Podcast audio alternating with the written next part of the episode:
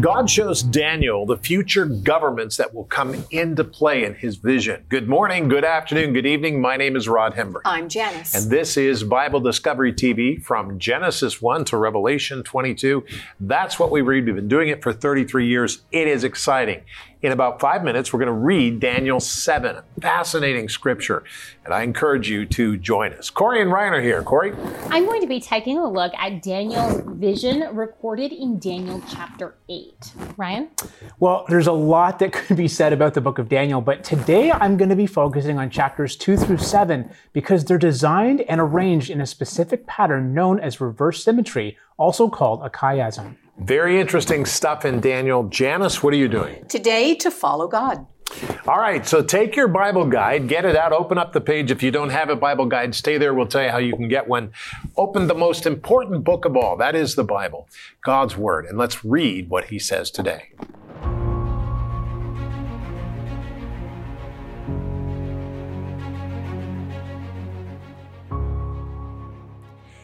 Daniel 7 1 through 8. In the first year of Belshazzar, king of Babylon, Daniel had a dream and visions of his head while on his bed. Then he wrote down the dream, telling the main facts.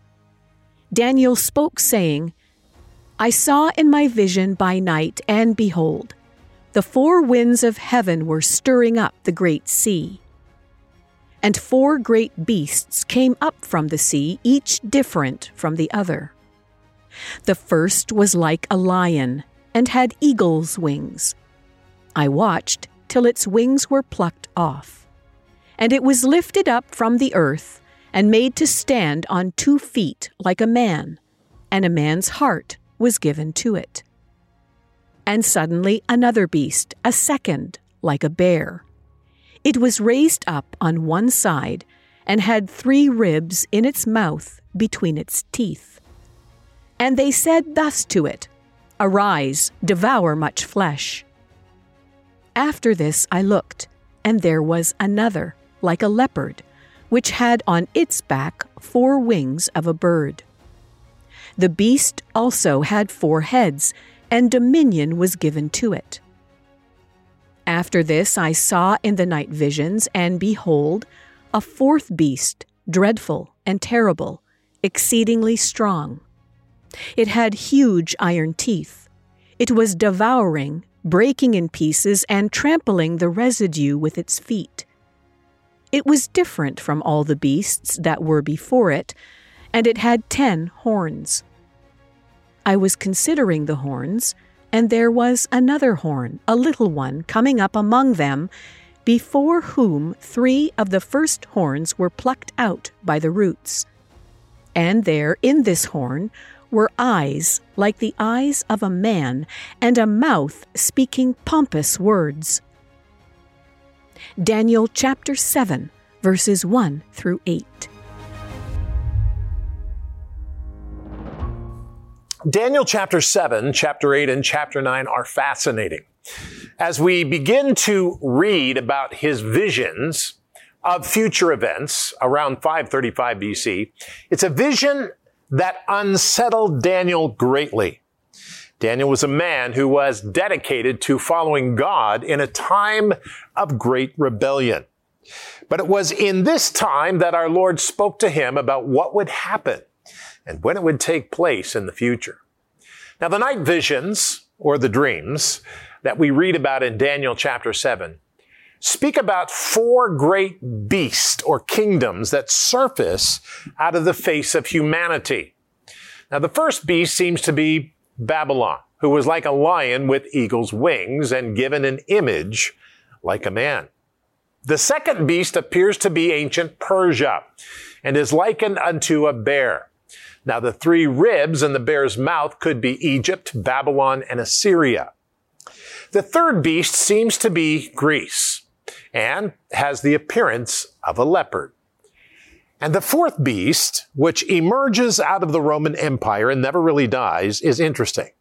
From this beast comes the final leader who goes against the people who love God and who are able to dominate the world he is for a time. Now, this is absolutely fascinating and stunning. As we focus in this, we need to understand what God is saying. So take your Bible guide and turn to the page as we discover what's going on and learn about time has a limit from Daniel chapter 7 time has a limit. If you don't have a Bible guide, you can get yours. We'll tell you how in just a moment, so stay there. But uh, the important part to remember is you can join us immediately. Uh, if you go to BibleDiscoveryTV.com and click on the Bible page, it'll take you to a place where you can make a donation. Thank you so much for your donations in the summertime. We very much appreciate them. They keep us alive and keep us going. And actually, it'll take you to a place where you can download it exactly how we printed it. So let's pray about time has a limit. Father, I pray today in the name of Jesus Christ that you would help us to understand what that means.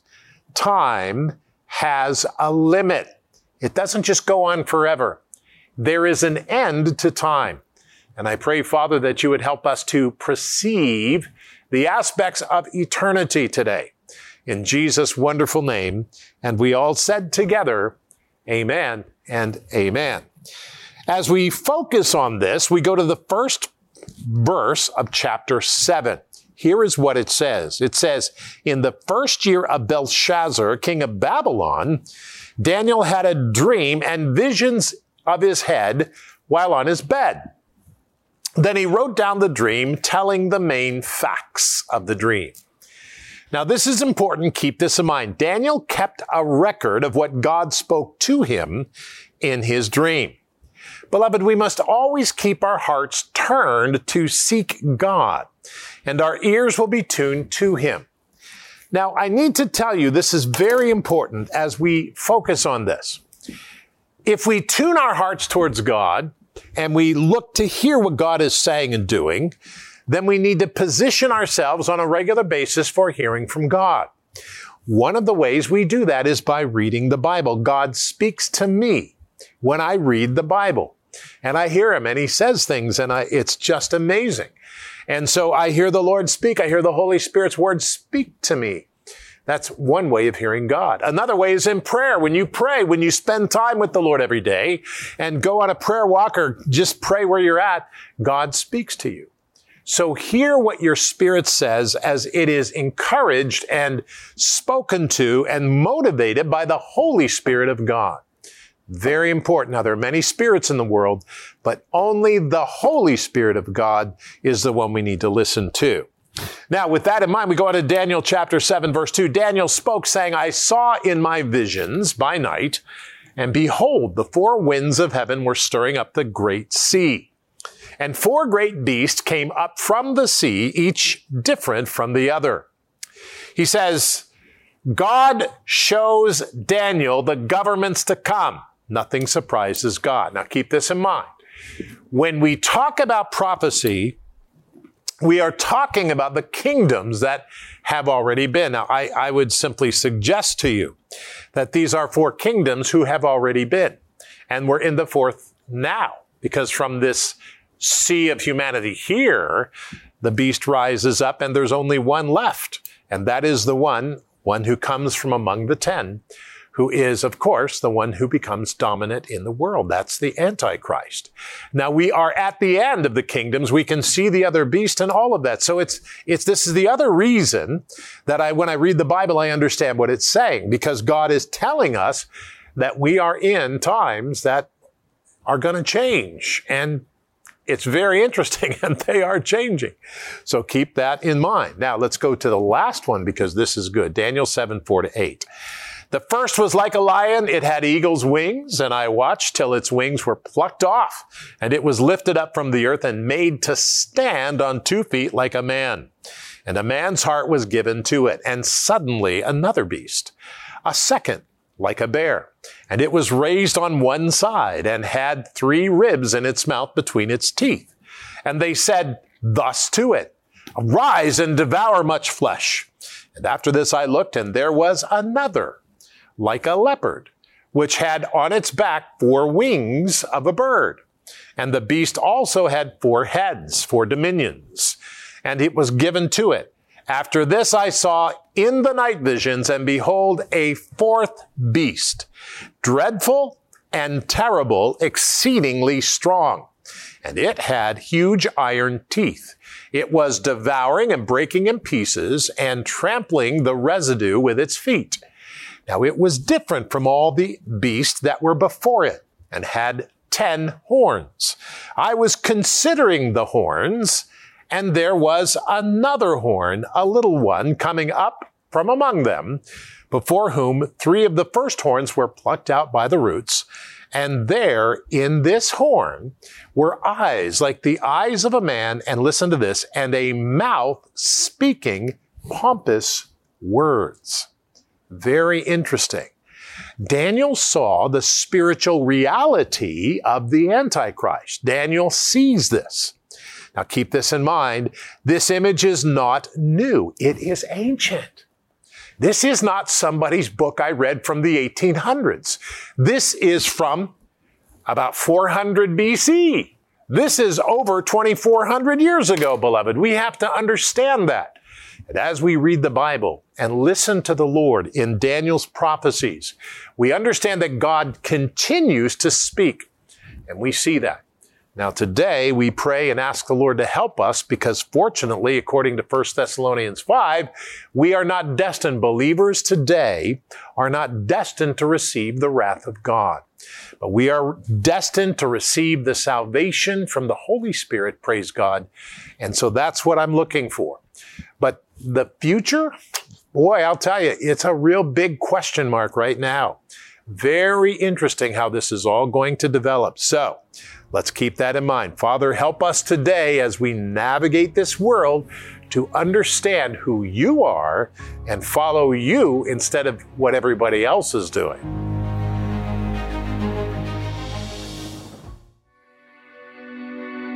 Hi, Rod Hembree here. We go through the Bible every year from Genesis 1 to Revelation 22. Now, you can join us and watch at the time you like by searching Bible Discovery TV on the Roku box or on Amazon Fire TV.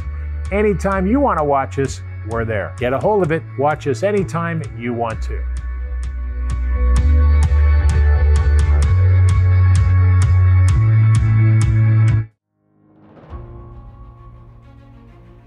So in Daniel chapter 8, we get this really interesting vision of Daniel. And I don't want to spend too much time going into the vision itself.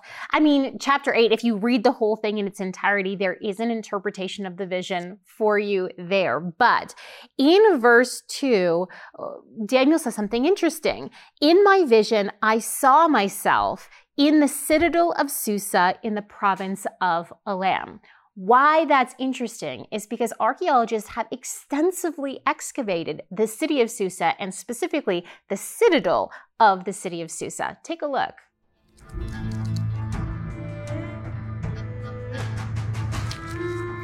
In modern day Iran lies the ancient city of Shushan, known as Susa in English renderings of the Bible. Susa is the site of the famous story of Queen Esther, its palace was also home to biblical Nehemiah and was envisioned by the prophet Daniel. Excavated for almost 100 years, the site of Susa has revealed her ruined Persian palace and royal city, showing students of the Bible that the Book of Esther must retain eyewitness reports of its function and layout. Today, some of the decorative palace remains are stored in the Louvre, including a foundation inscription that records where all the luxury building materials were brought from. The royal palace of Susa was built by Esther's father in law, Darius I, known to history as King Darius the Great. Darius constructed Susa as a winter capital of the Persian Empire. Here, he constructed a massive 12 acre terrace upon which he built his monumental palace connected to the city of Susa by a large gate known in Esther as the King's Gate. To access the palace compound, one would have to cross a bridge over a river and walk through the King's Gate into a large courtyard outside of the palace. This system of the palace complex being separated from the city proper is reflected in the Book of Esther, that distinguishes between the city of Susa and the citadel of Susa, that should be identified as the palace complex. Inside the palace, the royal banquet hall has been identified. It was a pillared room whose elaborately decorated columns were 65 feet tall. This banquet hall saw the infamous feast of Xerxes when he drunkenly requested Queen Vashti's presence. It was also a main place of Nehemiah's work as cupbearer to King Artaxerxes. The very spot of the king's throne in this banquet hall has been identified by its stone base centered between the pillars of the room. The palace itself was organized in a more Babylonian style, incorporating three main courtyards that created a grand walkway through the palace on the way to the king's throne room. These courtyards would have been decorated with stone reliefs and glazed bricks, and they were separated by guardhouses. The Book of Esther indicates that the outer courtyard was the place that royal officials would come with their business and wait to be summoned by the king, as Haman providentially did. From the layout of the palace, it's easy to see that the king's throne, located in his great hall or throne room, would have had a direct line of sight to the inner courtyard, where Esther is said to have illegally come to request an audience with her husband.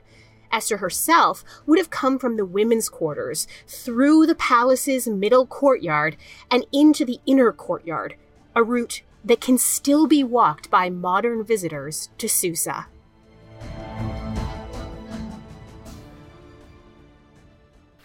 So there we go. Really interesting to take a look at the very hallways that Daniel had a vision of here, but would have visited in person as well, which is likely why he knew exactly where he was. Very interesting indeed. Thank you, Corey. Mm-hmm. Ryan. All right, so today my segment spans Daniel chapters 2 to 7 because there's something here that I really don't want us to miss. As if there aren't already enough amazing things in Daniel, these six chapters are arranged in a specific pattern known as reverse symmetry, also called a chiasm.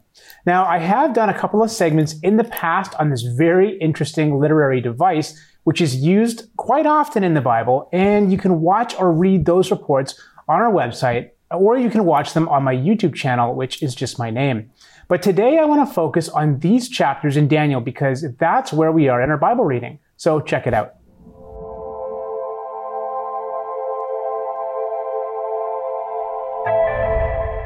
Despite the fact that the Bible is a collection of 66 books penned by some 40 authors over a great span of time and space, and in three different languages, it reads as if it's only one book by one author. Indeed, each individual book builds upon the last, progressively revealing God's plan of redemption through Jesus Christ. This unity of theme is one of the greatest hallmarks that the Bible is what it claims to be God's Word and personal revelation to us.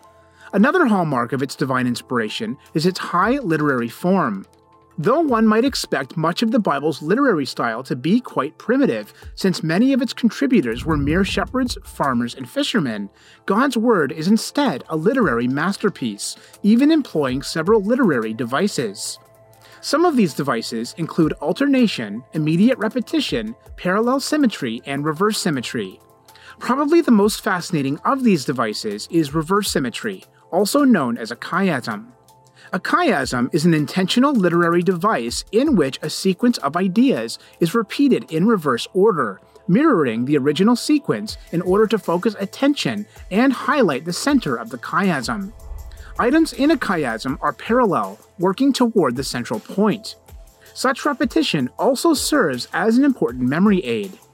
Chiastic structures are prevalent throughout the Bible, and while some are limited to just a few verses, others span several chapters. In the book of Daniel, for example, there is a giant chiasm spanning chapters 2 through 7. In chapter 2 of Daniel, world empires are symbolized by four metals of a statue. In Daniel 3, three young men are delivered from the fiery furnace. In Daniel 4, Nebuchadnezzar is humbled. In Daniel 5, Belshazzar is humbled. In Daniel 6, Daniel is delivered from the lion's den and in Daniel 7, world empires are symbolized by four wild beasts. This chiastic structure clearly reveals the central point of these chapters, which is God's humbling of the prideful. But this particular chiasm also answers another question regarding the interpretation of chapters 2 and 7. As Dr. Mark Hitchcock notes, the chiastic structure reveals that Daniel 2 and 7 cover the same ground, employing different images for the same empires. Daniel 2 presents the four world empires from man's perspective as a great metallic man, while Daniel 7 views the same empires from God's perspective as wild, ravenous beasts. This is an important key for Bible scholars and students who wish to properly identify these four world powers. So then, far from being a primitive collection of writings, the Bible shows a level of literary form that suggests it's more than just merely the work of fishermen, farmers, and shepherds. So, as you can see, the chiastic patterns are employed as a teaching tool. I mean, for one thing, they often reveal the central theme of the text, but they can sometimes also help us with interpretive challenges, as it has here. Daniel chapters 2 and 7 cover the same ground. The nations in chapter 2 are the same as in chapter 7. And as I also mentioned in this segment, chiasms are also helpful for memory aid. Now, as I said earlier, you can watch my other segments on chiasms, including this one on my YouTube channel, which is just my name, Ryan Hembree. And they're also posted on our website at BibleDiscoveryTV.com.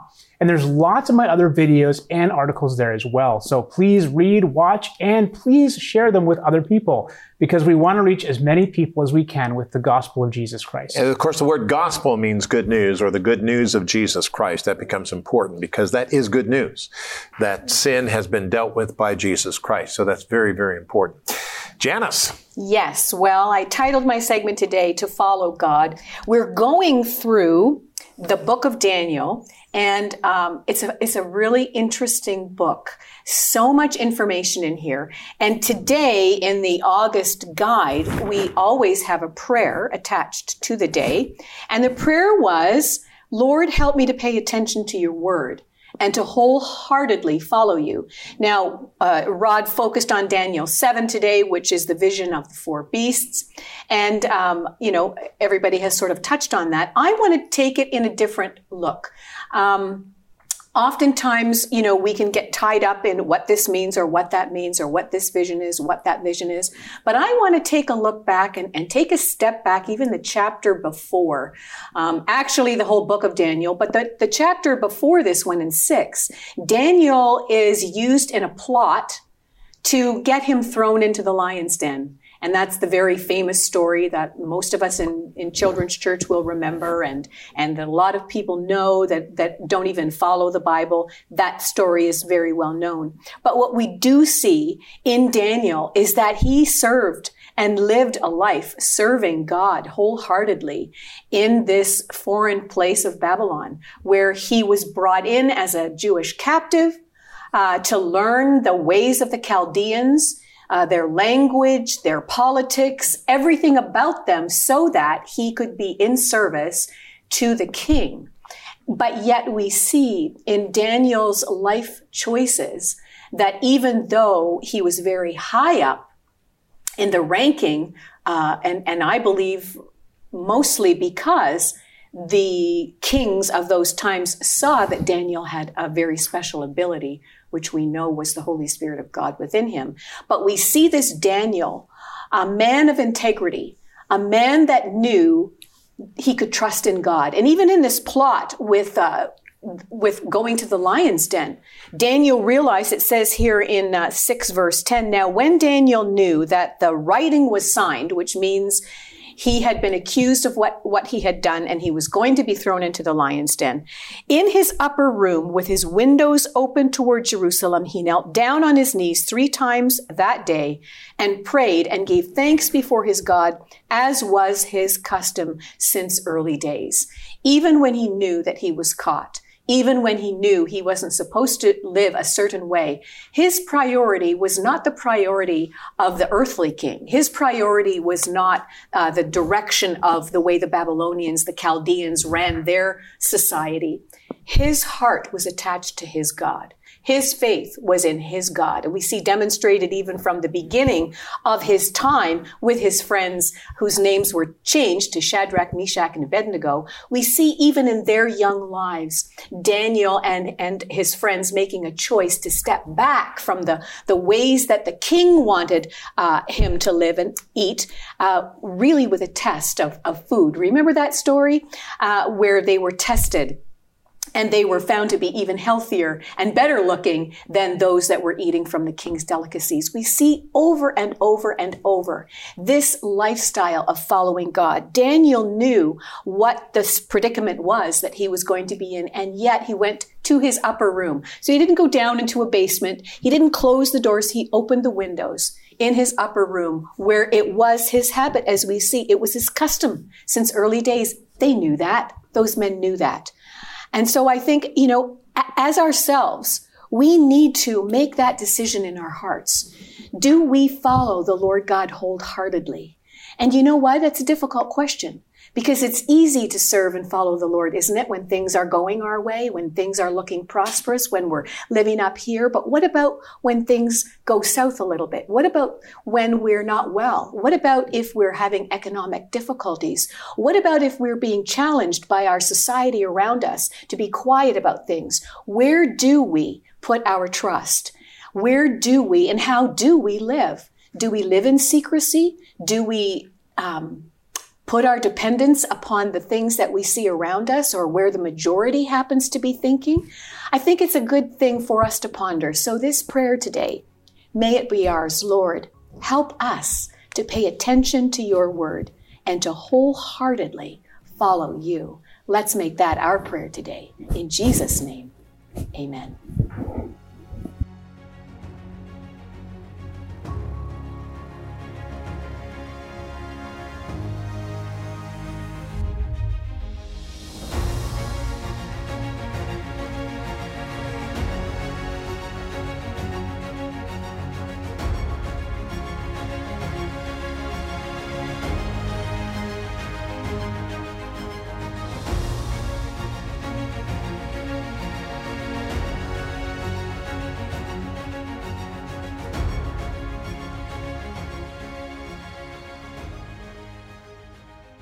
You know, today we pray and, and we ask the Lord, Lord, help us to pay attention to your word, but to pay attention to your word with all of our heart, with all of our soul, and with all of our mind. For today, Lord, we desire to seek you with all of our heart, mind, and soul.